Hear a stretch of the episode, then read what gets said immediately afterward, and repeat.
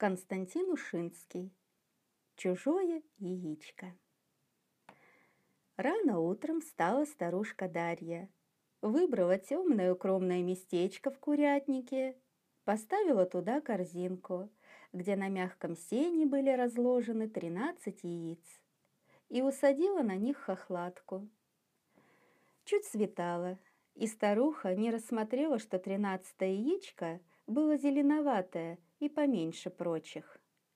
Сидит курица прилежно, греет яички, сбегает поклевать зернышек, попить водицы и опять на место. Даже выленила бедняжка. И какая стала сердитая, шипит, квохчет, даже петушку не дает подойти.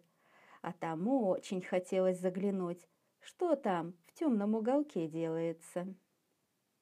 Просидела курочка недели с три. И стали из яичек цыплята выклевываться, один за другим. Проклюнет скорлупку носом, выскочит, отряхнется и станет бегать, ножками пыль разгребать, червячков искать.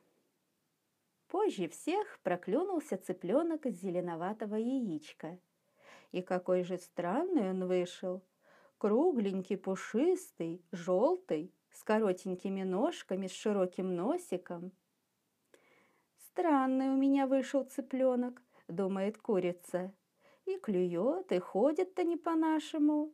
Носик широкий, ноги коротенькие, какой-то косолапый, с ноги на ногу переваливается». Подивилась курица своему цыпленку, однако же, какой ни наесть, а все сын и любит, и бережет его курица, как и прочих.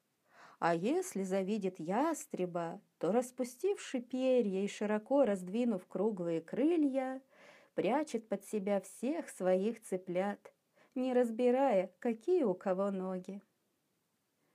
Стала курочка деток учить, как из земли червячков выкапывать, и повела всю семью на берег пруда.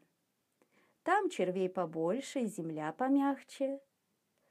Как только коротконогий цыпленок увидел воду, так прямо и кинулся в нее.